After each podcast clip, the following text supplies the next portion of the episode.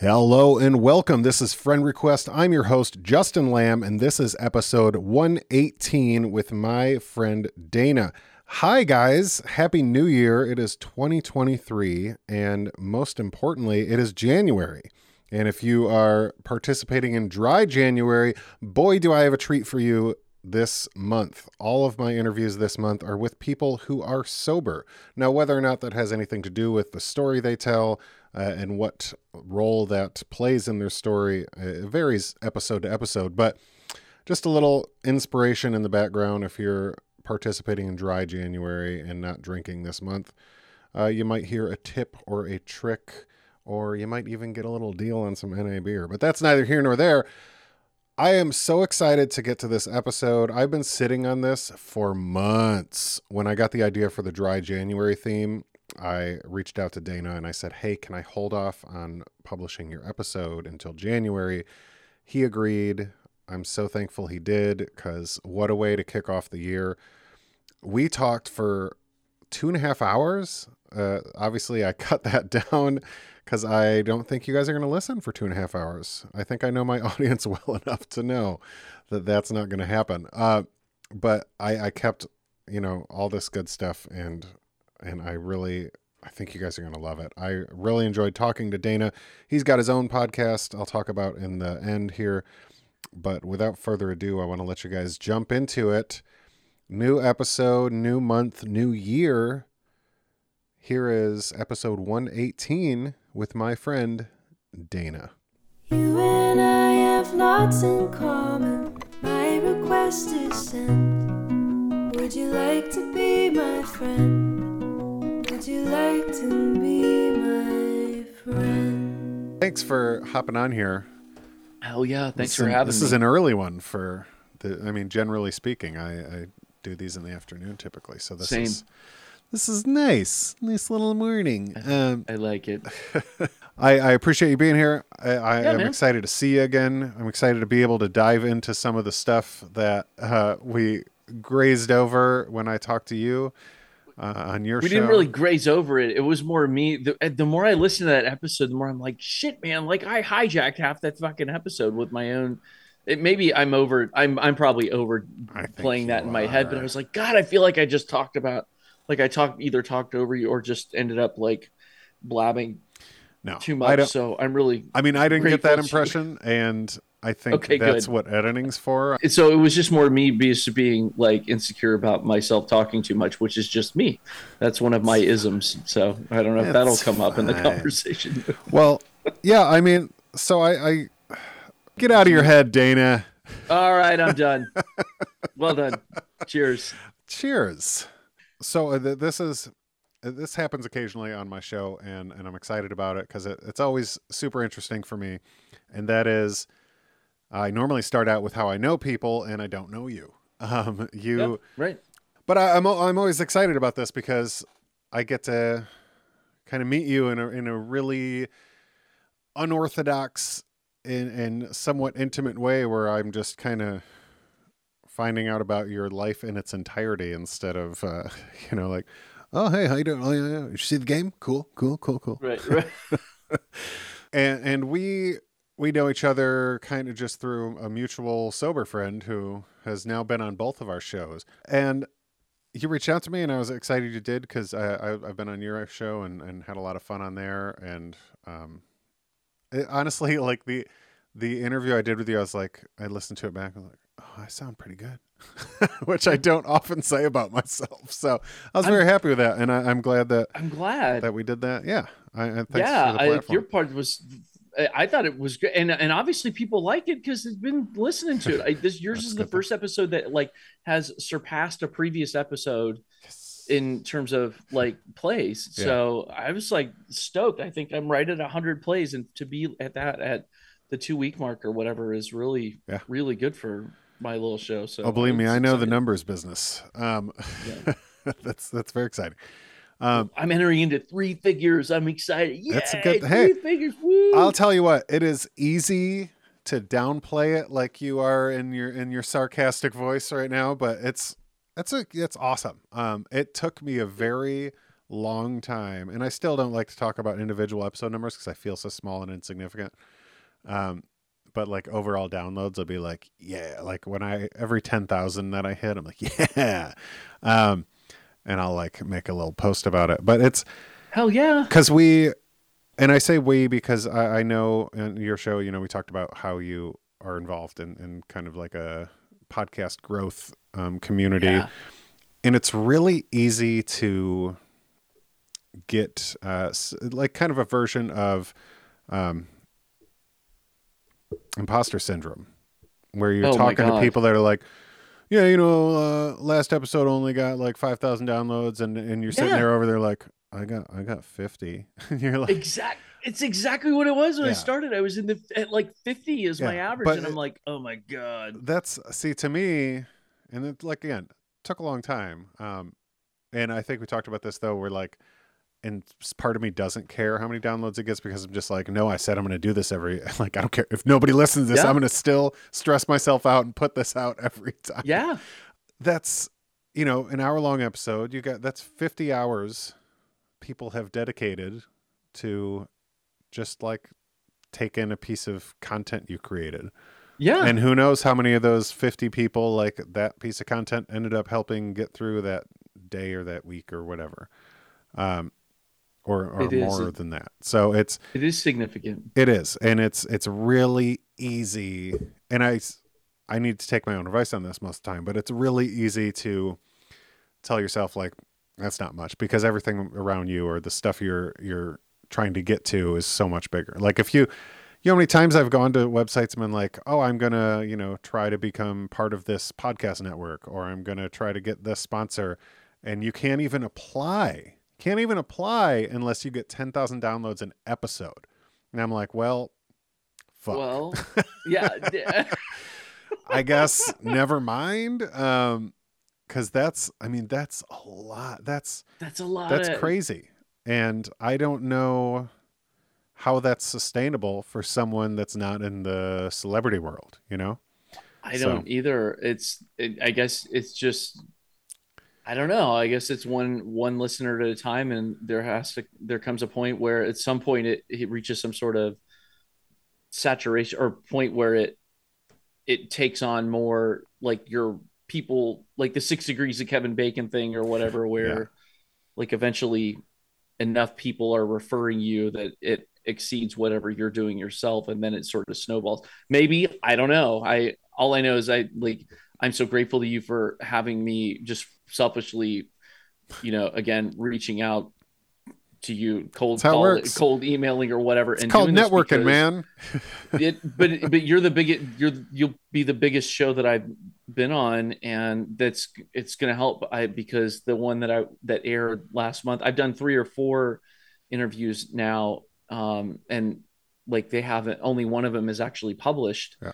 And that's when my numbers really started to take off like I had people messaging me on Instagram hey I heard you on Deb's podcast. And I'm following your show now and everything. So I think that really helped probably more than anything that I did myself was just being on someone else's show. And so just from a growth just from the little guy to the to the medium guy thank you.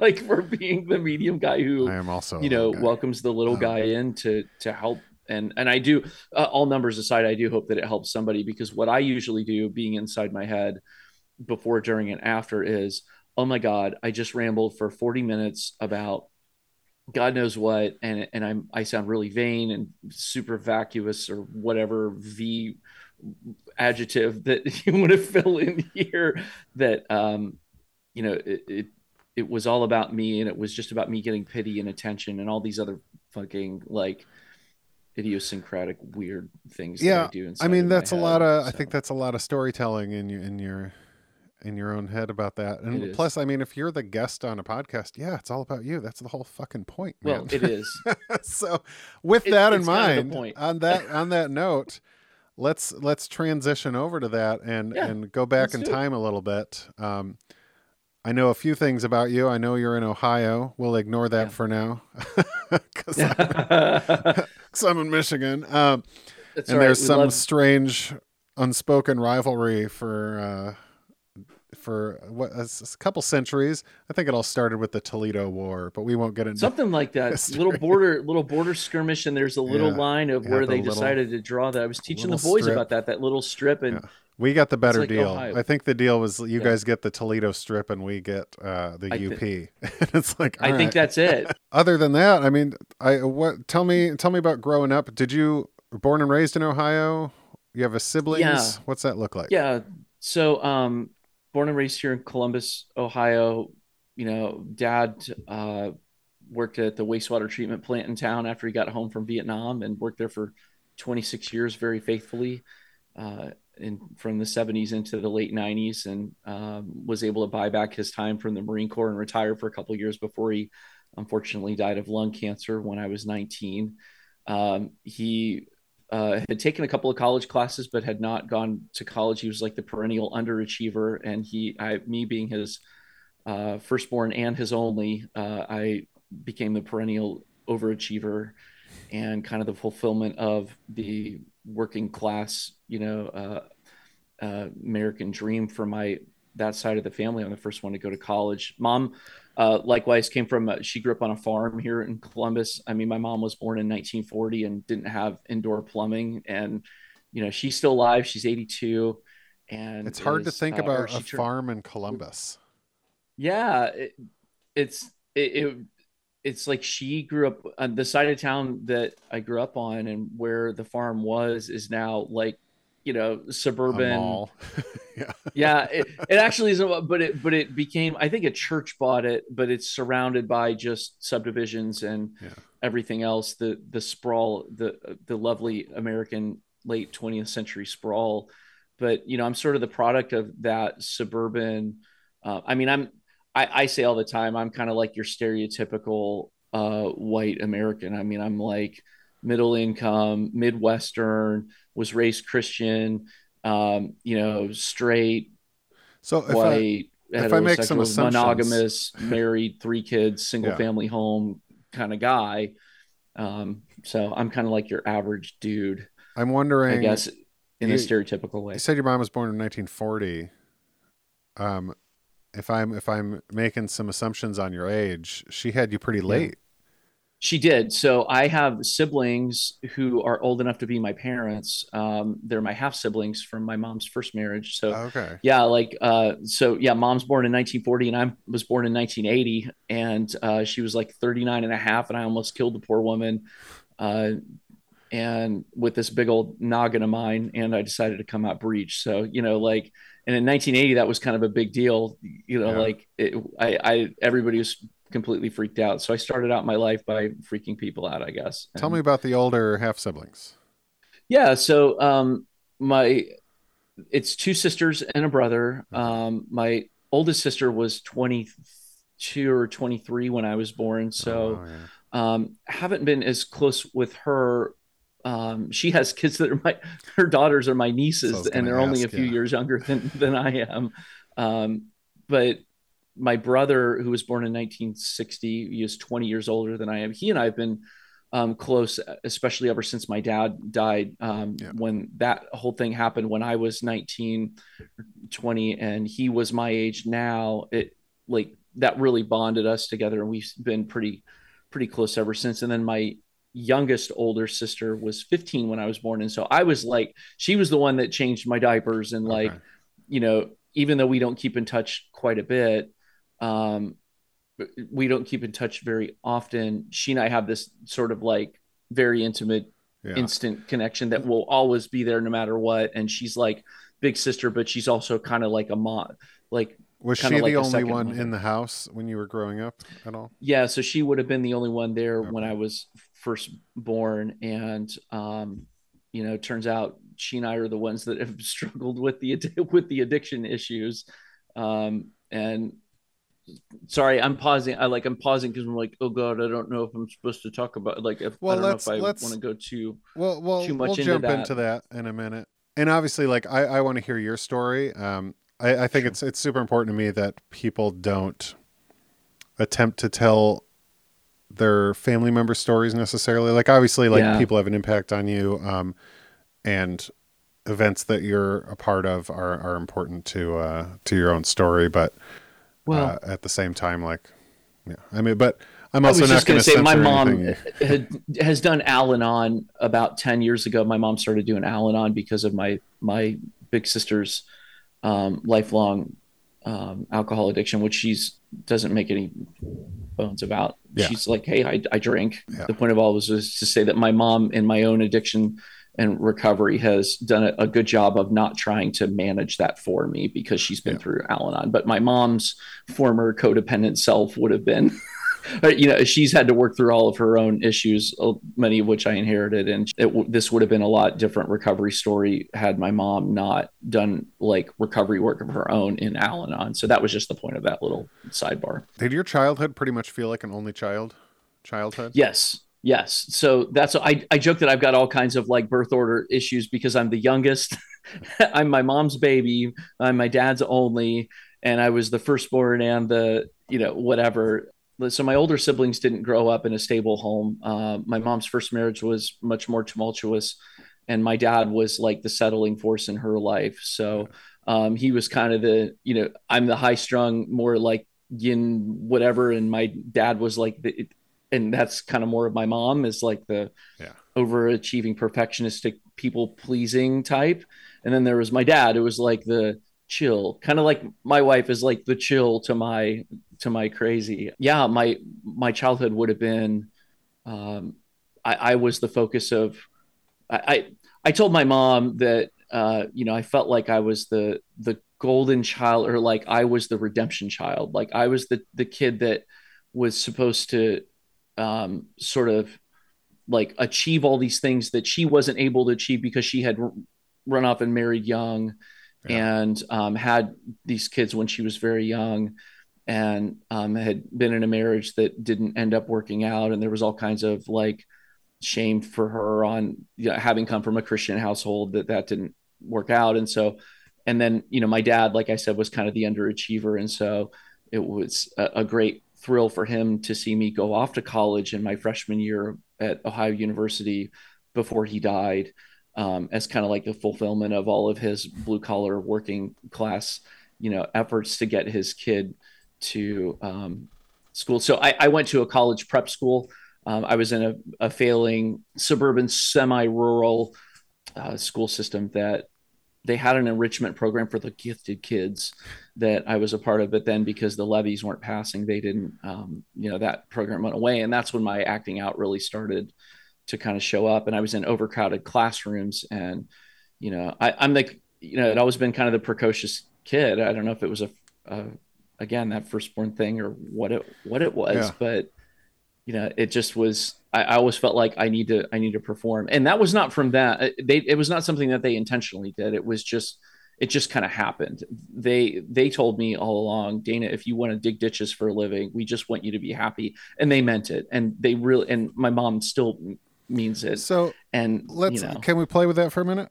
Yeah, I'm please. curious where do you think that came from? Because I, I, I struggle with the explanation of it just happened, right? like that's, um, so yeah, I wonder if we could dig into that a little more. Sure. And I mean, I could make some assumptions like uh, maybe you saw something in the environment around you, and as you grew up, you're like, I have to do A, B, and C so I don't end up here. Um, you know, and you can have supportive parents and still not want to like be like your parents. Uh, sure. so- I think for me, it wasn't a, like, oh, I don't want to work at the shit plant like my dad. And I, it wasn't at all that. It was just like, I think I really internalized this, like, maybe eh, this misty eyed sort of, uh, you know, growing up in the Reagan years and then into the 90s, there's still this stars and stripes and apple pie, like late 19, 1900s yeah. sort of Midwestern American idealism that I sort of picked up on that I think I just wanted to achieve. And, and I, I love getting praise. So it was just the better I, the more I did, the more praise I got. And so when mom and dad, you know, sacrificed a lot to get me into this college prep school where I was going to school with the millionaire kids as like the token, you know, like blue collar kid that they put on scholarship to come there Yeah. then I did feel this pressure to like perform. And my older siblings kind of like tease me about it, you know, lovingly. They they they really all loved me and never begrudged it to me that I grew up in a better home with them because they loved my dad and like he they understood how good he was for my mom. Yeah. And so like I, I think for me it was just I felt like I wanted to please my parent. I, I wanted to make good on what I knew that my dad, because I knew it had been really hard for him coming home from Vietnam and he had had a marriage that failed that after they had gotten divorced, his wife had, his ex-wife had committed suicide. And so there was like all these things that even as a kid, I think I knew that like, I really want this to work for my parents. My mom couldn't go to school, college. Dad didn't go to college and I just want to make this work. And they're sacrificing so much. We're not going on vacations. We're not li- we're not doing fancy thing. They're not driving new cars. They're driving beaters so that I can go to this school.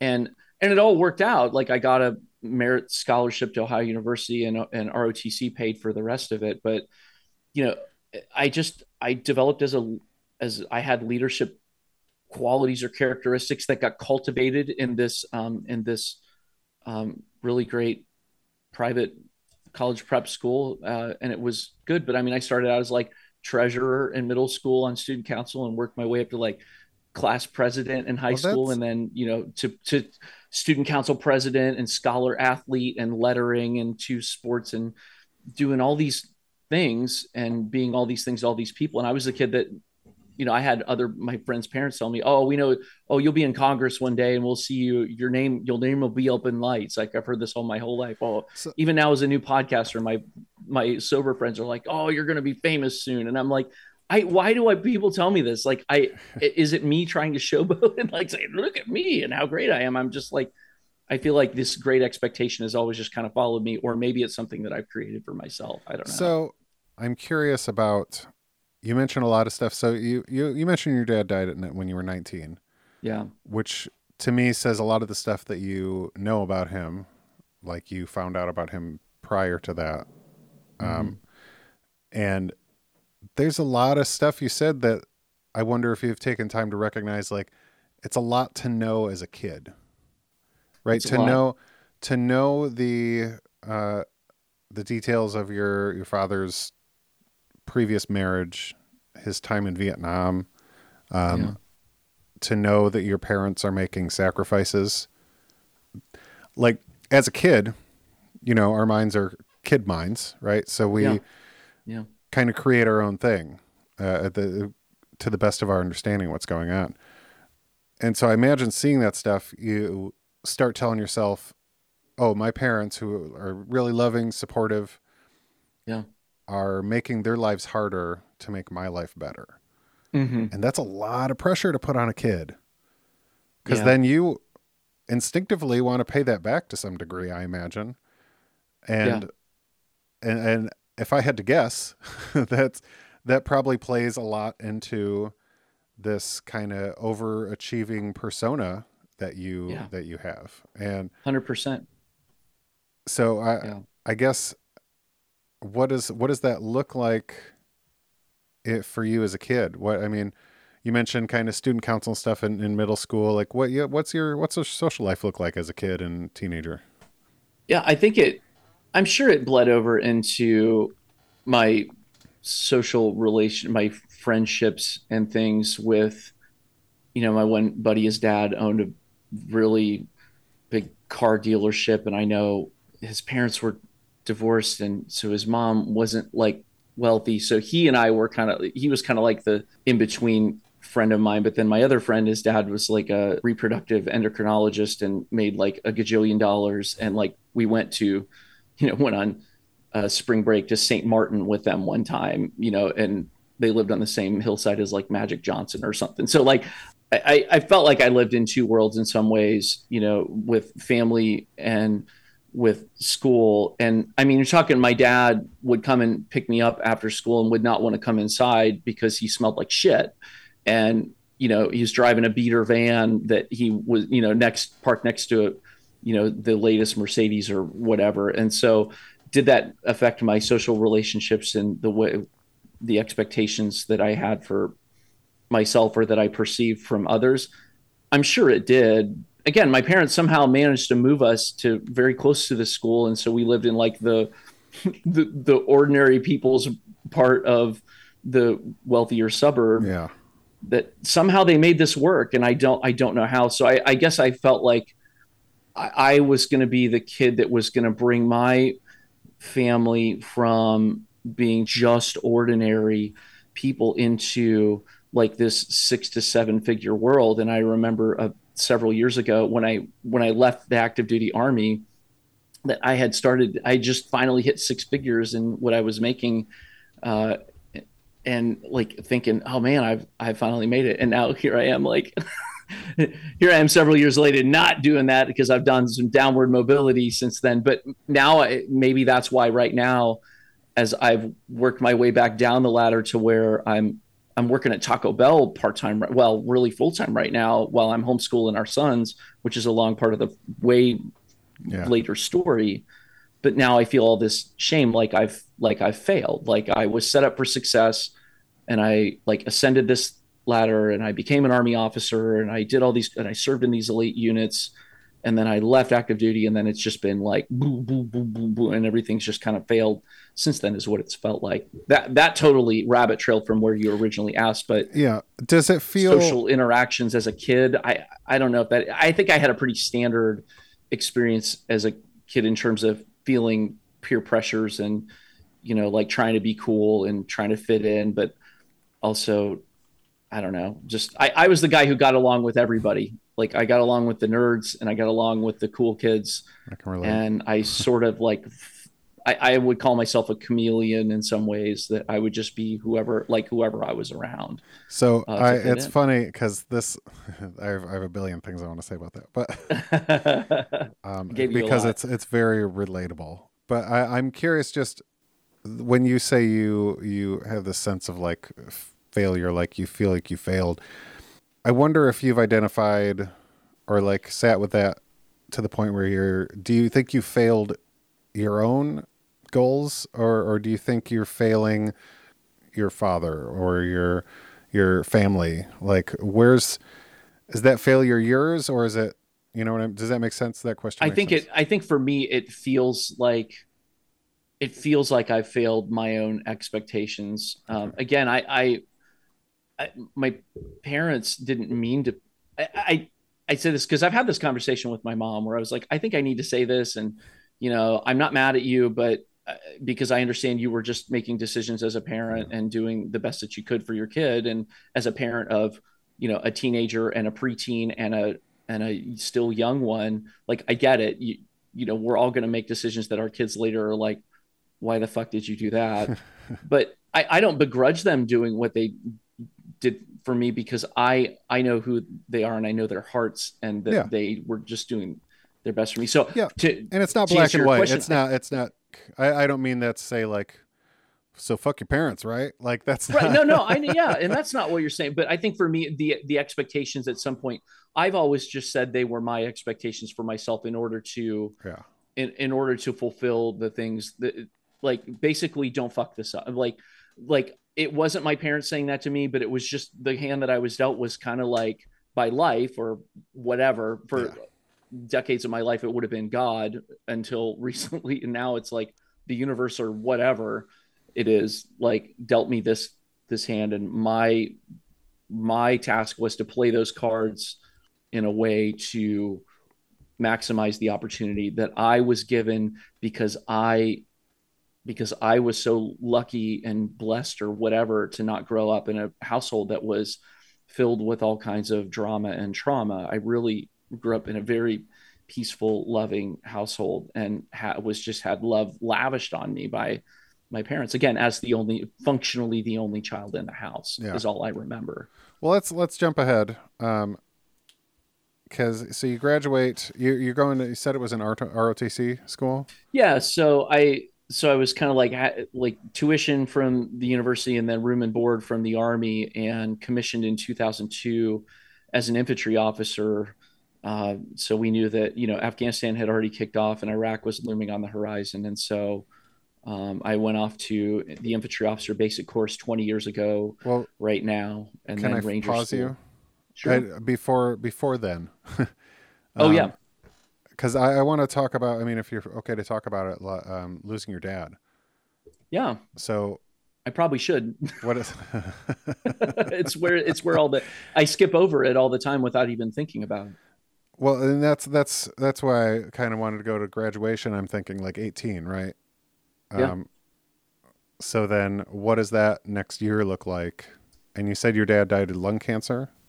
Yeah, I died of lung So, cancer. It wasn't was even that- diagnosed until Okay. so it was this summer after my freshman year of college. I had just finished my first like basic training camp. It was like five weeks of cadet basic training. So it was like they keep the gloves on and they don't really like scuff you out. The drill sergeants are nicer to you because you're future officers, but you know, they so you do 25 push-ups instead of 250 or whatever but i finished that camp and you know had won some leadership award or something. There's this picture of my dad and me on the um, on the parade field at fort knox and he's and you know we're and he's standing next to me. I'm in my fatigues my old school like uh, jungle or battle dress uniform which is like three uniforms ago now from the army and there's this big shit eating grin on his face and dad's wearing this hat that says once a marine always a marine and it had like a bulldog on it or something Yeah. and dad never talked about his experiences in vietnam uh, with me not really um, I, he was the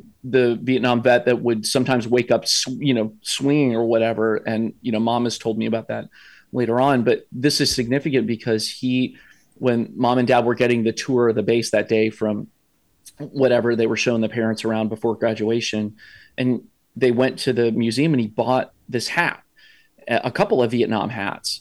And he never broadcast that he was a veteran. You know again from a different veteran generation of veterans than me which is like thank you thank you thank you thank you thank you. And i'm like okay it's okay. Like i really Oh, I he was probably lambasted by yeah he came home Vietnam to was nothing and, not it- yeah and and so here we are seeing it and then three days later he was diagnosed with inoperable stage four lung cancer Jesus. and six weeks later he was dead so like it was one of these things where like you know i heard somewhere i forget who wrote this or said it but i think it i think it fits for me that your first trauma is where like sometimes it can freeze you emotionally or or it can suspend you or arrest you there at the age that you were at at the first trauma. So my first real trauma was my, my dad and i were super close. Like you know we played golf together all the time and like he came to all my practices all my games and was just like the best dad.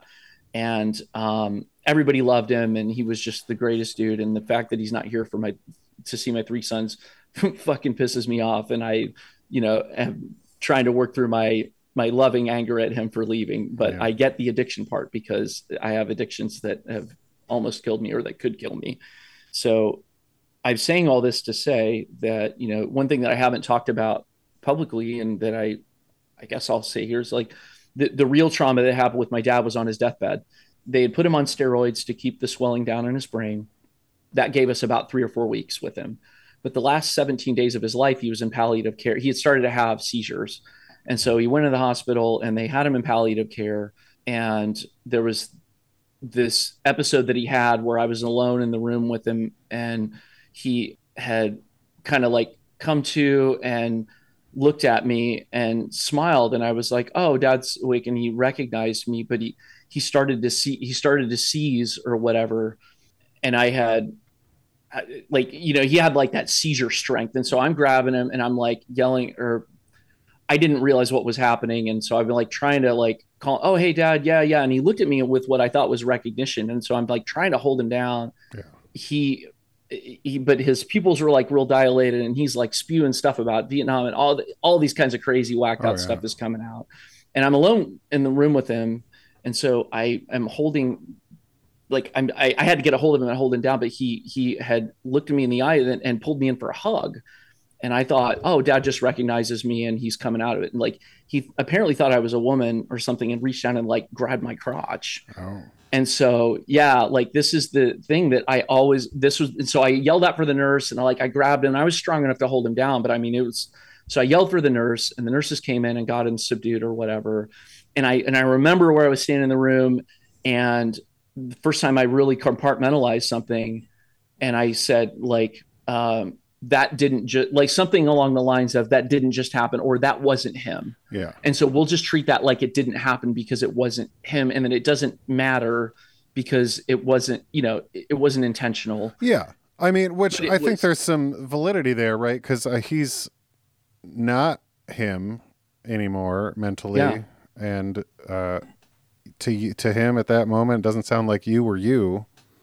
Uh, so it's it, it so it wasn't and it's one of those things that i know that like if he knew that he did that he would be like absolutely crushed by it because Yeah. like we had had this thing where the year before we were playing golf and we were fucking around and he had accidentally hit my um he had accidentally hit my finger he was swinging with his eyes closed and i had gotten in the way it was this weird story Yeah. he'd like broken the tip of my finger and he was like oh my god and it was like and now as a dad i'm like oh my god and it was one of those freak accident things that you're like so the how much bigger of a deal is this than than that? And i think like oh that wasn't and so for me it was almost like i felt shame. And even now i feel guilt and shame for him. I've never shared with this anywhere Yeah. publicly until now. I don't know why i'm bringing it up now but um, this is the thing that i really haven't worked through in therapy. My my trauma psychologist had told me that dana the, you know your dad's death is the princess and the pea which i didn't know that story but apparently there's like yeah. It's like the little thing at the bottom of many layers that is under there that create that I got a lot of always yeah i got a lot of peas but that's the big one. And so even now i'm like oh it's not it wasn't him it wasn't really me that wasn't really a trauma. But losing him was traumatic to begin with. And then that on top of it of like i there's this shame and guilt and like i didn't really tell anybody about it Yeah. for a long time. I don't even remember if i told mom what had happened for a long time because i didn't want i didn't want to upset her any more than she was already hurting so I want. so yeah there's that's the trauma that started that kind of started how i've dealt with traumas since with the army and with other things that have happened in my life Yeah, I, and I imagine it, that's that's a very compounded event, right? Because like you mentioned, your you and your dad were really close, and Yeah. the way you describe it, I I would have to guess, um, even though you know the steroids made the swelling go down in the brain, that was not that was not your dad, right? The last no four weeks, it, was, it was a different person, and but as a Yeah. 19 year old, and this has been your dad your whole like it still looks it's still the same face, you Yeah. know, still the same voice. Um, yeah and like I can't and what it it strikes me the same way um, people describe relatives with with Alzheimer's and dementia, and I mean it's one of the reasons I stopped talking to my dad before he passed because uh, like years, um, because he was he was he was losing he had alcoholic dementia and um, Mhm. you know I would hear stories in later years where he thought my nephew was my brother, and because it's just you know those synapses aren't connecting the way they're Yeah. supposed to anymore. And yeah. so I, I don't think and i'm not a professional but I, I mean i don't think you're wrong in compartmentalizing in that way. And i also think uh, you probably it makes sense that you would struggle to put um where do- like what box do i put that experience in? Right? Yeah. is this memories with know what- dad? is this uh just random fucking thing that happened? Like would that be in the same category as just like some mentally ill person in the hospital doing the exact same thing to you? Yeah. maybe you're in some other room and you, this guy starts seizing out and you're like oh i'm trying to help and that guy grabs your crotch. Like does that go in the same bucket? Because at that Right. point he's kind of a stranger to you right? Like he, he he was but he wasn't because like we had been even in the hospital but that he would have these lucid times Yeah, where in and out, we would be, be watching the simpsons at 5 p.m like we always did on the Yeah. goddamn you know and and playing cards or whatever when he was still lucid but then he would go into these horrible you know episodes too. And so it just happened that that one but even as you're talking i'm going like oh i'm overplaying like i you know i'm i'm overblowing the the significance of this thing. It's not that big of a deal not because of what you said just because of how i, I as i say it out loud for the first time publicly i'm like Yeah. i don't i don't know what to put that in i i still question am i making too am Well, i right well, to have ignored this for so it's long as big a because it deal as wasn't it really is him. as it is to you right like it's important that we don't put a, a lens on like uh, grief is a great example and this kind of ties in because grief and your and your father but i was just talking about this literally i had a clinical counseling skills class last night and we were just discussing this because my neighbor died right uh, two weeks ago two weeks ago Mhm. today, and it hit me really hard. And I had to I had to look up his last name because I was like, that's we weren't like close neighbors. We'd like talk when Mhm. we were both outside and everything, but it uh it hit me really hard. And the same thing, not to belittle anything, but like the same thing when my cat died. uh, I had my cat for like 16 years, and and Yeah, it's uh, a big deal. Big deal. there was a narrative I told myself where I was constantly on the defense because I was waiting for someone to come along and say, it's just a cat or it's just your neighbor, or where I was like, everyone else is going to think that it's irrational how much this upsets you. And I wasn't allowing myself to fully feel what I was feeling because I was constantly telling myself someone's going to tell me that I'm feeling too much. Yeah. And Yeah. that's a dangerous road to go down. And I struggle with it constantly because I think we do hear narratives throughout our life, right? Uh, and it could be something as simple as like the cat thing. Maybe, maybe I heard somebody say that when I was like a kid, and they're like, "Oh, it's just an animal. Like, you know, at least your sister didn't die or some shit." I don't know. Yeah, yeah. But that's where I, I would just caution you, like, if it if it feels significant, it's probably significant, and that's okay.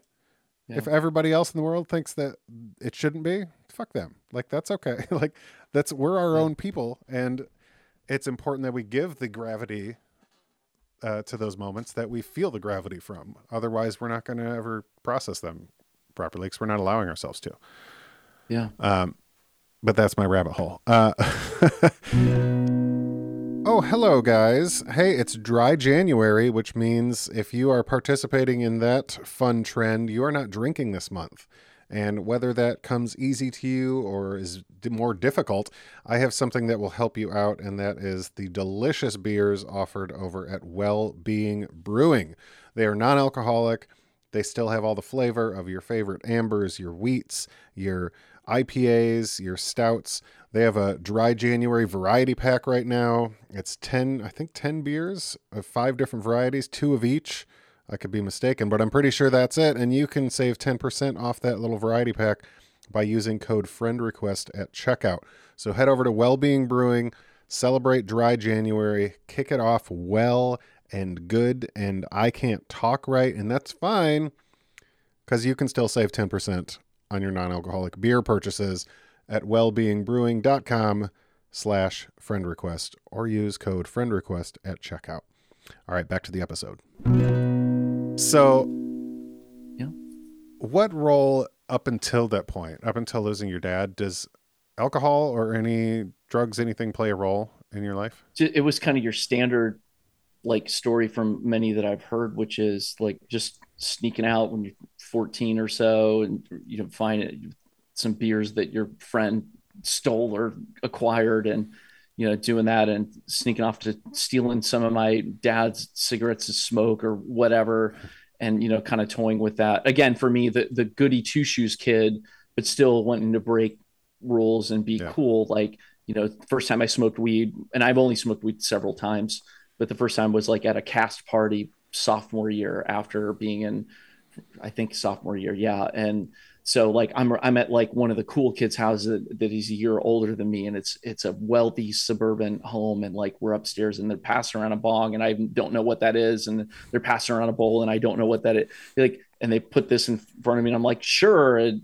it like the, the- oh it's cashed and all these other things all these expressions that i have no idea what they Oh, mean and i'm like oh, all i all i know is like i'm just trying this. And so i think it was kind of the standard experience of uh, or, or or what to me from many stories that i've heard is like i experiment i'm trying to explore what it means to break rules and to be but and and what does that feel like and what does that look like socially?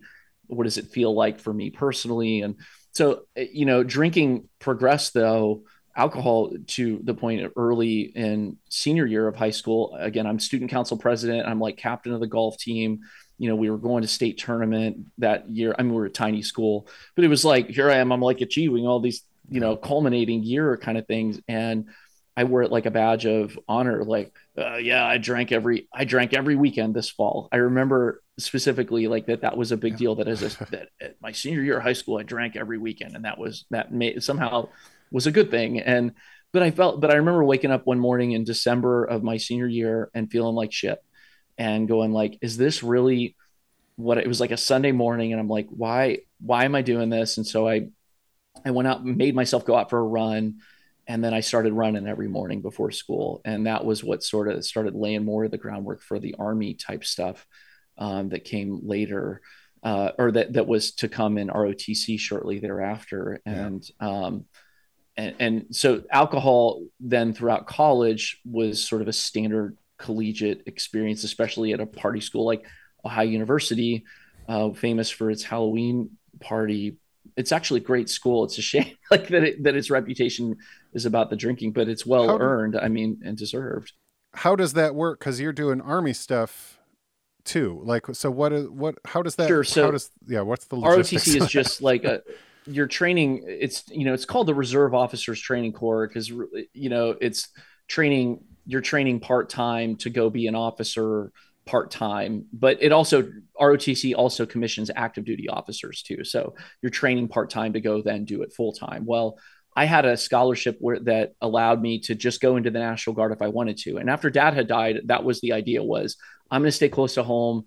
Even though my older siblings are are local around with my mom, I just felt like mom and I had gone through a lot with losing dad, and she had additional surgeries that year that like it was a crazy time and it like it really bonded mom and me in a way that we were even closer. So I was like, I need to stay home. Well, then my mom got remarried um, while I was in college to a guy that I had dad and I had worked with at this at the gas station that was near the house and it, which is like like I had a part-time high school job and my dad yeah. did this part-time gig after he retired and there was a guy that worked there that ended up my mom ended up marrying him um, after my dad died and that was a, a, whole other weird thing that happened yeah and that I'm sure we could go down the rabbit hole of. but to answer your original question of um, I was in college training to go be an officer, yes, freshman through senior year as a cadet, and okay. then commissioned in as a second lieutenant in 2002. So you're doing graduation, the military training while also going to college.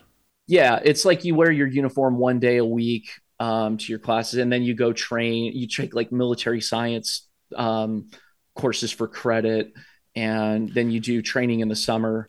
Uh, you go to army schools. Did you see uh, my face light up? I'm so curious about one. like when you just said you wear your uniform to classes one day a week. Yeah. Is that just not because you have to do something military esque that day, but that's just a to hey everybody. Hey everybody, I'm I'm in ROTC. It's like when and, the cheerleaders yeah. or the football players wear their uniforms the day of the game. right? They don't. They don't. Yeah, they don't. Because it's not. It. Yeah. It, it was basically a way. Yeah, you're, a, you're an for, advertising pamphlet for everybody. It's basically a, a wow. recruiting tool, if nothing yeah. else. But I, it also is giving I never you. Knew that. So it's yeah, it's also giving you experience, and maybe some other programs do it more than one day a week. It's just for us, it was. I think it was every Wednesday we wore uniforms yeah. to class. No, I, I get then, it. It makes sense. I, I just yeah. I'd never I never knew that was a, a thing and that's it was the thing and it was but it was this thing of like i'm i'm embodying this persona and it really bonded us, uh, you know. Oh, and, sure. and Ohio University, it was a place that had had like riots and and stuff in the 70s during the Vietnam War, and like the place where we did uh, some of our cadet training in the stadium, in the football stadium, had been like firebombed and stuff, you know, back in the day. And so, and this is the late 90s, early, you know, pre 9 11.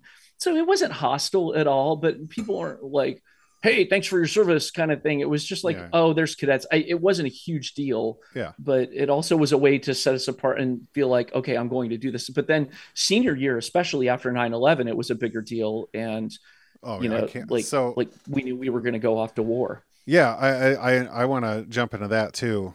Um, I just, the last thing I want to say about the, the uniform wearing, cause I, I find that so fascinating, but I imagine it does two things is one, like you said, it, it really secures bonds with the people you're doing it with, right? Because yeah. you guys are like you know the other people. They're the other ones wearing the military uniform on Wednesdays on campus. Um, but I imagine, and correct me if I'm wrong, but did it kind of force some pride into what you're doing at that time, like uh, and to yeah. being a part of that? Um, sure. Because I, and I'm speaking from like a someone that was never in the military and might have like a biased point of view, but there's I imagine there's people that would be like, I'm doing this because I get, you know, XYZ at the end of it. And so like I maybe there's some like shame, maybe there's like I don't want people to know, but then you gotta wear your uniform on Wednesdays. People are gonna know. And you Yeah. depending on the reactions and and your camaraderie, I imagine you come out of that like feeling a little more pride about it, regardless of your original. Oh yeah, but but relating it back to the alcohol, that's where the saturation of you know, um, in, in a sense, it was like a like a fraternity, uh, Oh, yeah, stereotypical sure. fraternity idea of like you. We didn't necessarily we didn't live in a barracks or in a fraternity house together, um, and there were male and female cadets, but like we partied together every weekend, all of us. You know, every freshman through senior year, male female, it didn't matter, and that really forged us. And alcohol was kind of like the social Yeah. lubricant and glue, or however you want to word it. And it was a, there was a lot of drinking. But 9/11 happens the beginning of your senior year, right? Yeah. Is that timing Yep. right? Yeah, the Um, week before 9/11, our my cohort submitted our dream sheets up through Cadet Command, uh, which would have been at Fort Knox at the time, I think, and um, on up to the Pentagon, which I'm told What was the plane that hit the Pentagon actually hit part of uh, part of what it hit was Cadet Command, and so like our commissioning year. Uh, to this day i say that because of 9-11 i don't know if it's true i wanted to fly helicopters and aviation was my top was my top choice. And my national guard unit that i was a part of in ohio was an aviation unit. And so i had i was going to come fly helicopters here in the ohio national guard. And um, to this day I, I say that i flew around in the back of helicopters and jumped out of them and and fast roped out of helicopters instead of flying them because of 9-11 i don't know if that's true or not but um, I mean, it changed everything for us. Changed from what would have been just a few years of peacetime service. You know, on after my mom got remarried, that was the reason I shared that vignette earlier, is because once I knew mom was going to be taken care of, I said, "Hell with the National Guard! I really want to go active duty." Yeah. And um, so I, I basically said, "Hey, National Guard, thanks for being willing to take me, but I'd like to petition to go active duty," and they accepted me to do that. And then I, I probably maybe that would have happened anyway because of 9/11. They would have been like, Oh, that was either way, before I 9 would've- 11. Yeah. yeah. Okay. Either way, I would have gone because I mean, you know, President Bush and, and again, leaving politics and other things aside, like just President Bush decided to fight a, a 20 division war with 10 divisions and didn't listen to Colin Powell. And so the National Guard and Reserves have just been like pummeled for the last two decades because we were trying to fight two wars on, you, you know, with a, a force that was able to do it, but that really taxed people Yeah. and and crushed crushed a lot of people in the process. Yeah. So, yeah, let's in the interest of time, let's let's Yeah, sorry, I'm giving oh, you no, so many I- rabbit trails. it's it's So fascinating and I appreciate you you entertaining all my questions. Um I am curious the so I want to find out what the chaplain role was, how you found that, uh, but bef- like segueing into that, what role did religion play in your household growing up in Columbus, Ohio? Yeah, so the religion piece was when I was born, I was baptized in a Lutheran church. For whatever reason, mom and dad, I don't know why they left that church and went to a Methodist church, which is my first memories of going to like Methodist church camps and prayer meetings and things at this really wonderful, loving congregation until I was about 12. And then my mom and dad, like, there was a falling out with the pastor. The pastor blew up on my mom in front of a bunch of people. He had a very human moment. Was not a bad guy, having been a pastor. I know, like, he just he had a bad day, but it was came at a very bad time in my mom's life. And she was basically like, I'm done with organized religion for a while. So I spent my teenage years in a Baptist context with my cousins and my aunt and uncle um, because I still kind of wanted to go to church, and my parents allowed me to. They, they weren't like, "You're not fucking going to church." It was just we're, they were taking a break, and so I wanted to continue going. So I went with my cousins, who I was pretty close with, and that's a part of the story later on. Before I digress too much, to answer your question, it was I, I called myself a Protestant mutt. Like I just was sort of, although you know, a, a, Yeah. a classic mix of like, well, potato, potato. You know, we all believe Jesus is the savior, and so you know, let's call the whole thing off, kind of thing. And so in college, I had you know gone to church some and had always said I want to marry a church. I want to marry a you know a, a good Christian girl. I want to marry a church girl. Well, my wife's maiden name is Church, and so I Oh, I met her at a worked out, Habitat. yeah. yeah, yeah, it kind of worked out. I met her on a Habitat for Humanity trip that I did my junior year of college, her freshman year of college. We were both involved in this like Christian men's, women's sort of fraternity sorority thing with the Methodist Church there on campus. And uh, you know, so I'm drinking and running around like an idiot, but still going to church every once in a while, going to church hungover or still buzzed or whatever. Like a good like Christian, still, yeah. like a good Christian, right? And so like for so I anyway, like I I when I got to my infantry training, again, it really sobered me up. 9-11 really sobered me up Yeah. once I was a commissioned officer because it was like shit, like after I finished infantry training and ranger school, like I'm going to combat next year. I Yeah. know I'm going to go to Iraq. Shit's real.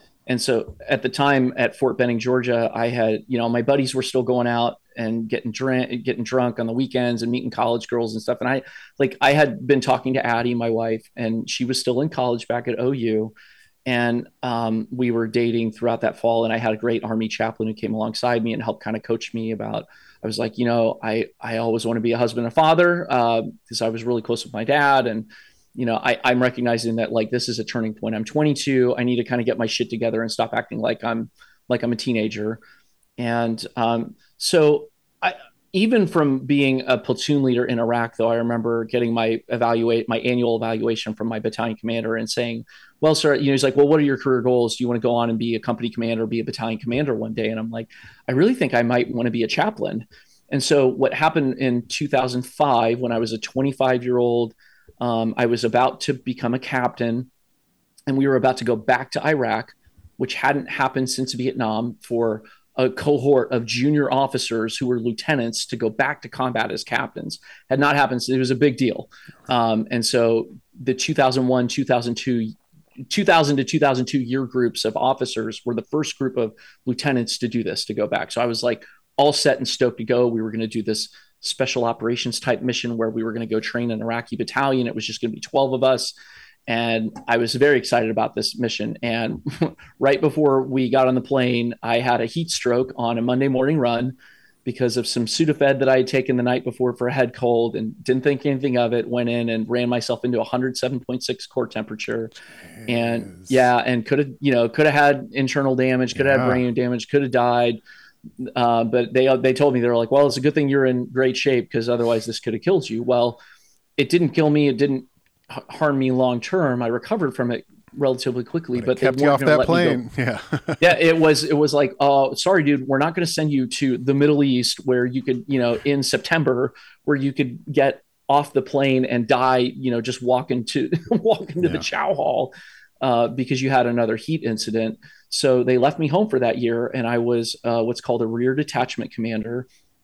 And so I helped take care of the families and the equipment that was left behind, and the the kids that were hurt or the kids that were pending separation because they were crim- had done something criminal. I, I, it was sort of like the misfit, the skeleton crew band of misfits, and kids that were coming out of basic training that were replacements. I would put them on the plane and send them over. The plane would literally fly over my house. I we lived on the on the base, and like I, I would put them on the plane, and the plane would go like two hours later, and I would Yeah. like sit on my head with my head hanging, and my wife was like, "I wish they just deploy you because you're miserable." Like it was horrible. But what I found also to answer your religion question was that year, uh, our church, they were in between pastors and they had asked me to preach and teach some.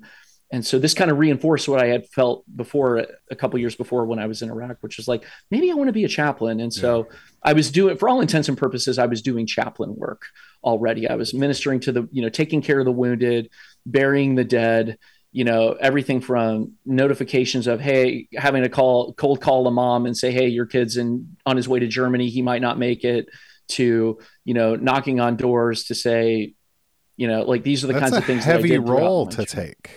And I, oh, sure, but I'm 25 and I'm a and I'm a junior captain, and I'm also like the, one of the other roles that I played that year was sitting as a as summary court martial officer, where I sent a kid to prison for I sent a kid to local jail for 30 days and kicked him out of the army because he had refused to get on the plane and was a deserter. And so like so what all is that these like crazy- is crazy pressures, are you that dissociating in those moments or how are you like when you're you know when you're Yes. burying 19 year olds or sending 18 year olds to jail or telling mothers that their kids dead where like are you where autopilot autopilot it's the same thing it's what i learned in dad and what happened with my dad with my dad's death in general but especially what happened, it was like this. This is something that's happening, but I'm I'm here and I'm functioning, but I'm just I'm just doing Well, something that I'm trained to do. The training kicks in. Honestly, well, that's the and that's what I'm thinking of is like for being in uh, you know active duty and being in active combat. Those are the skills that like keep you alive, right? The Yeah. the dissociation, the like ability to like just think about the mission and not Yeah. concern yourself with the outs But you're doing this on a civilian level, yeah. which has got to be crossing some stuff in your mind, like Yeah.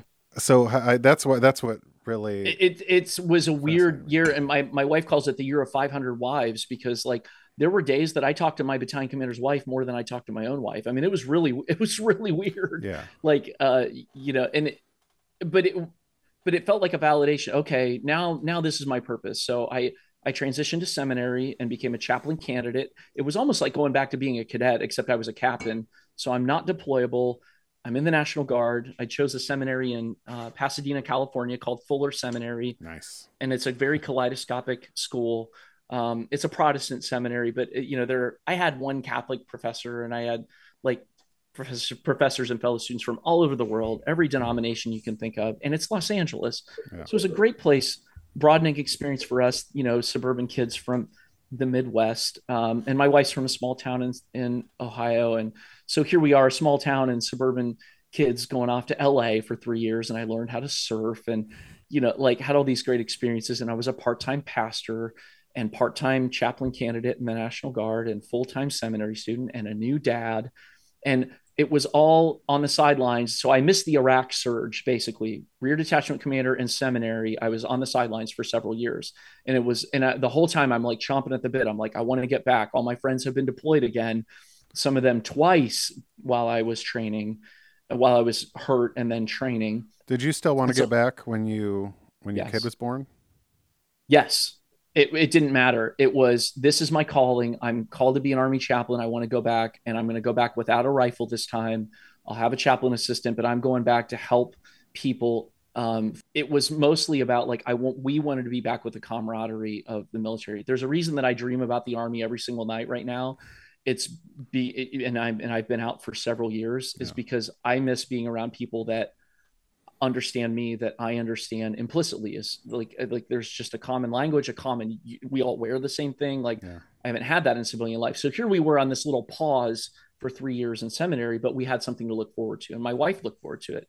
We look back very fondly on the the almost year that I spent away in Afghanistan because life was HD that year. Um, because I it was hard. Like there were people dying left and right that year and I was with people either while they were newly while they were die, dead, dying, or or some or just hurt, or or people hurting because their friend had just died, and all these things that were so hard to process. And I'm 30 now at that point, but it was like a validation of sorts. Like this is Yeah. what I trained for. This is fucking war, and I'm privileged to be deployed at a t- at a key moment. But my wife had this amazing community with the other chaplain wives and you know all our kids were the same age and mm. so like there was this forged common experience that we really we You're all part of really- a it was- community.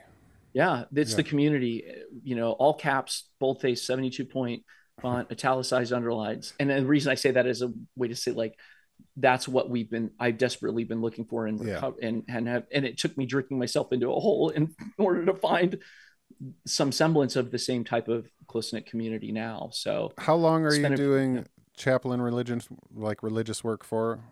So I from 2010 until 2015 I was a chaplain, but because I was a prior infantry officer and was airborne ranger qualified, they very quickly sent me to airborne ranger units. And there was a you know a mass casualty event while I was in Afghanistan with them that was almost on the 20 year anniversary of Black Hawk Down, same exact unit and I got to be with them not on I was not on target with them, but I got to walk with them through the aftermath of them having a lot of casualties one night you know, there are all these things that were happening, but it was like, I'm privileged to be here. Like I, sh- I, I don't have Yeah. time to take care of myself. It's, I, I'm here to take care of other people.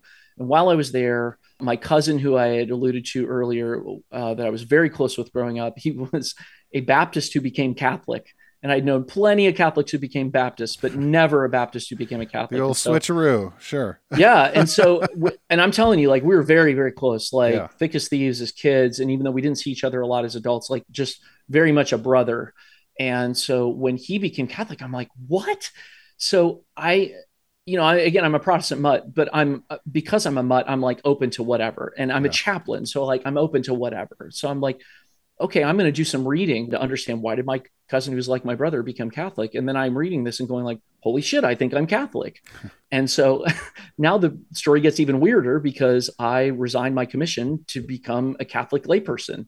And I came back to the National Guard in Ohio as an infantry officer because when you're a chaplain, you have to be endorsed by a faith group. And when I DQ'd myself as a Protestant, I wasn't able to be a Catholic priest and I think what I did at the time, and I recognized this at the time, probably what I'm doing is finding a way to say I quit without saying I quit. But I really did theologically believe these things, and I really did leave because of a matter of conscience. And so we became Catholic in 2015. And for the record, now I don't know what I am. I would say I'm not. I would say I'm not Christian, but I don't know what I am now. Yeah. And that's a function of the last several years since leaving the military, where things have just kind of fallen apart. I feel like I went from hero to zero. I went from being in a very elite military unit that was probably a feeder job. Like guys leave a ranger battalion as a chaplain to go do other things in special operations. Uh, once once a guy gets inside that bubble, it kind of stays there because there aren't a lot of guys and gals that can serve in special operations communities chaplains. And so once you're in, it's like you're in, and you kind of stay there. And it's very fast paced and very elite and very cool and very addictive and it was a pretty amazing experience. But now ever since i you know i left active duty came back to the national guard and very first morning in the national guard my national my battalion commander said when do you want to take command of a rifle company? And i was like uh sir i haven't been an infantry officer in nine years and i haven't been to the captain's course that i'm supposed to go to to be a company commander. And a week ago i was a chaplain.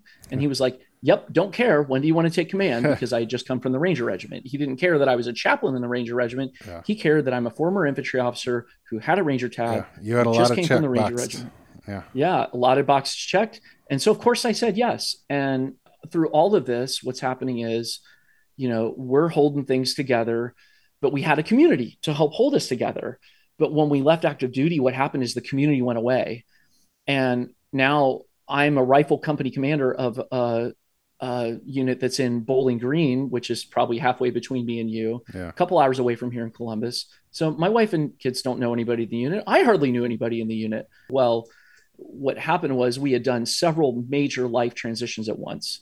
We did we left active duty living on a military installation where we knew all of our neighbors and all of our neighbors kids not you know 10 houses in the cul-de-sac 19 kids and most of them were boys and we've had all boys and like and i left being a, mili- a minister and you know i left being a protestant and I come back to being a civilian and and and and we're trying to figure out how to do all these things at the same time and now there's a looming deployment for me to go back to the Middle East. I was like, "Oh my god, my marriage and my relationships uh, with my kids are stressed to the max and you know, I, I realized that I was like playing with fire and I got to the point where I was like, "Oh my god, what did I do? Like I can't do this. Like I Yeah. can, but should I?" holy shit, like I made a big mistake here. And so the hardest decision that I ever made, the simplest but hardest decision I ever made was in the spring of 2016. I called my battalion commander and said, Hey, sir, I can't go. I can't be the, I should not be your company commander for this, for this unit, for this deployment. And I basically quit. Um, I pulled my guys into a formation and said, guys, I've never seen anyone do this. Uh, I said, as an officer and a ranger and a commander, this feels like treason but I have to be able to look myself in the mirror. And I know that, and I, and I, and I told them as a chaplain, as an officer, I've always told guys, like, don't sacrifice your family on the altar of your career. Don't do it. It's not worth it. And I said, that's what I'm at risk of doing here. And I said, I can't, I have four people at my house that I can't fail. And I said, I'm, I'm willing to let all of you down in order to take care of them. And so Yeah. I, I guess I phrased it in a way they're like, well, look, I'm doing this noble thing. But really it was, I had fucked up and I was trying to mitigate the damage. And I was like, I don't want to lose everything. And so I carry a lot of shame and guilt, a lot of shame for that whole Yeah, well- experience. now I, I like, I feel like I don't know what I'm doing or where I'm at or, but at least I'm sober seven months, so I got that see, going for me. there you go. Um, well, I want to I want to make sure I talk about uh, sobriety to some degree. Um, even though you know what, guys, go check out "I Kissed Alcohol Goodbye." You can hear Dana's story on his own. That's right. Um, you, can, hear more of my a- aimless rambling about the soap opera that has no, been I, my life. On I think it's.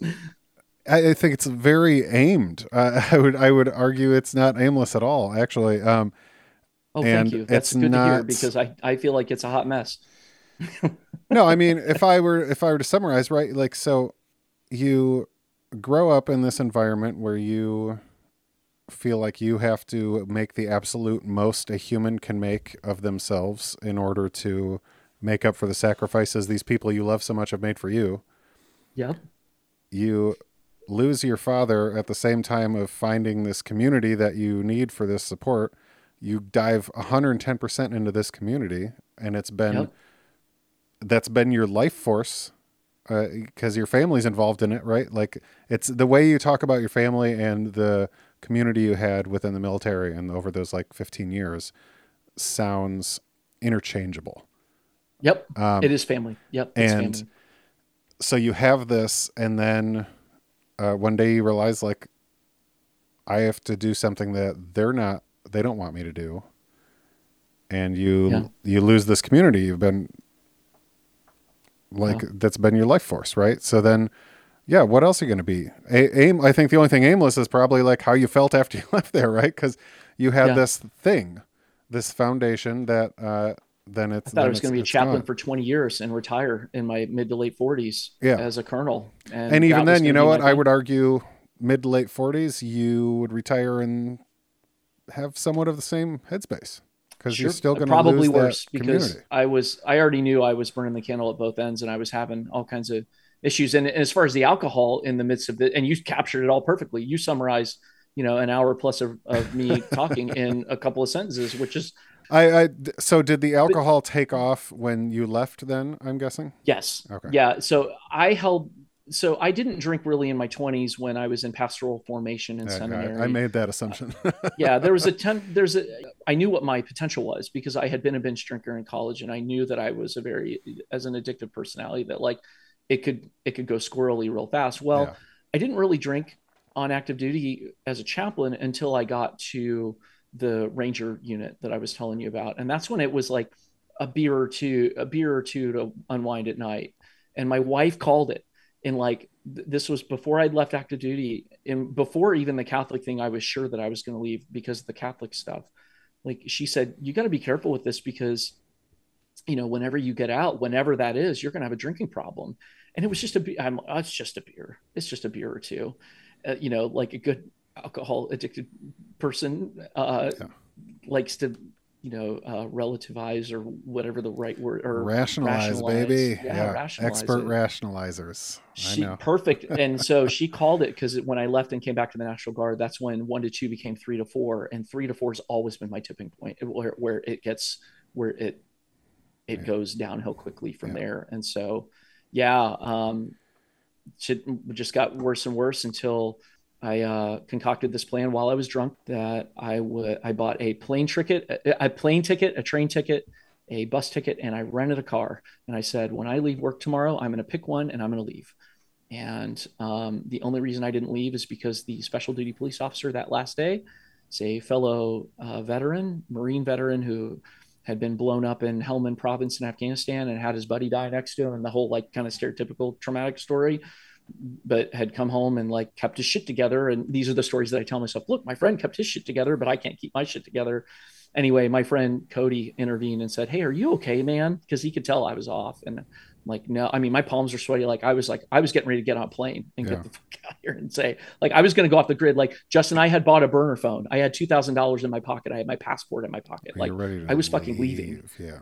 And I mean, it was, I was like, I'm doing this for real this time. Well, thankfully my friend intervened and got me to the ER and got the tickets canceled and, you know, like made sure that I was okay. And I went to the VA for several days inpatient. Um, and the VA um, got me hooked up with intensive outpatient via Zoom for recovery. So I did recovery in the summer 2020 for about eight weeks. I did that and it worked. And but I and I stayed sober for a year on my own. But I took unemployment and I was day trading and making a shitload of money until I lost it all in 2021. So I stayed home. I've been staying home the last two years to homeschool, but I also needed to work part time to help pay the bills. So was working at like UPS at weird hours. Oh, because the weird hours, early morning, overnight, will help keep me from drinking. No, it won't. Uh, oh, I'll switch to Amazon and I'll work from 11 p.m. to 4 a.m. so I won't drink. No, it no. All I did was drink at 4 a.m. So like through all of this, then I reached another rock bottom this past winter where I was like in a hotel locally. I was like had just left, and I was you know drinking and driving to work drunk and like at the warehouse job and I mean all kinds of all kinds of shit out of character stuff. I, I, I told my therapist, I told my doc, I said, I feel like I'm out of character, like meaning like not only am I doing things that are out of character for me, but that I'm literally out of character. Like I don't have any character left. It's like I just stopped caring and I'd given up on people. I'd given up on myself. Yeah. And that was February of this year. And finally, thanks to an app that I found called Reframe, um, it's available on on iOS. It's not on Android yet, but and I'm not paid influencer for them, but that app has helped to save me from myself and help to save my life and help connect me with a community of people that I finally feel like uh, understand me and understand what it means to be addicted and to be a hot mess and to uh, be embarrassed and ashamed and to have drunk over all those things. And holy shit, I'm rambling. No, I, I mean, I, I think it's, I, I got myself starting to almost cry. So I'm going to stop there and let you say something. Well, it's just, it's no surprise to me that the community aspect worked, right? Like given given your history, yeah. um, and if if nothing else, you can find community in in recovery. Um, yeah, uh, which is. Uh, I didn't even know that I wanted that until I found like I was I think a, a year sober before I was ever in any sort of group and I was like, "Oh, so like you guys feel this way sometimes?" Um, it's and it's it's a strange thing. I think thank you and like for making it a safe place to talk about this kind of shit. And I really hope that whatever gets left in or out, it'll be it'll be good for. Yeah, no, I, I appreciate it, and, and I know I, your your audience is used to listening to long form, like true. You know, like long response. So I know I know it's not unusual for you to have an hour and a half yeah. episode or whatever. I just still, again, my apprehensions and insecurities yeah. kicked in where I'm like, holy shit! I'm i know like they blabbing. did. Don't, but you're good. I I appreciate it. Um, and I, I, I love the time and I love the compliment. I hope, I hope you find some time to give yourself a little grace today, this week. Working on it. All right, Dana, I'm gonna. Thanks so work, much. But yeah. You're welcome. Thank you, man. I'm gonna go really homeschool. You go do your thing, and thanks for uh, thanks for allowing me to share life with you, man. Thank you for sharing your life with me. Yep, you got it. it. Take care, dude. You too. You and I have lots in common. My request is sent. Would you like to be my friend? Would you like to be my friend? All right, you just listened to my interview with Dana Kroll. Uh, Dana has a podcast called I Kissed Alcohol Goodbye, which I was on months and months ago, but you can go check that out. I I really liked how that episode turned out. I've been on a lot of podcasts, and normally I'll listen to them and very quietly promote them because I'd hate how I sound. But I really like how that one turned out. So go check out Dana's podcast, I Kissed Alcohol Goodbye, uh, especially if you're looking for any sober inspiration or if you just want to hear more of Dana's story because Dana's a phenomenal guy and, and he's got so much cool shit going on. God, I'm so glad I got to put this episode out. And I, I keep thinking of all the stuff that I cut out. Like, we talked about podcasting a lot more than you just heard in the beginning. And we also dove into uh, his service dog that he just got. Um, he was getting a service dog when we recorded. He was about to fly down to Florida and like meet the dog and like bond with it. It's a whole process. And then uh, he is now back home with the pup, and I, I just I love it. It's really cool. So I hope you guys enjoyed this episode, and I am so excited to be back to weekly episodes. The interviews I have recorded so i mean i'm good through like march I, i'm so excited to bring you this content there's so many amazing people and this dry january theme should be pretty great because you know i have a, a model i well, no oh god i have two models i got a comedian i got i have so many people um, who are sober but that's just like a piece of their story. Uh, and some of them don't even mention it. Did that work? Maybe, maybe not. Maybe I'm rambling. Doesn't matter. Thank you guys so much. Happy New Year 2023. Let's make it awesome. If you want to help me make it awesome, head over to patreon.com slash friend request pod. It's just about a dollar a month you can support the show. Help me pay for these damn hosting fees. All right. I love you guys. I'll talk to you next week. Bye bye.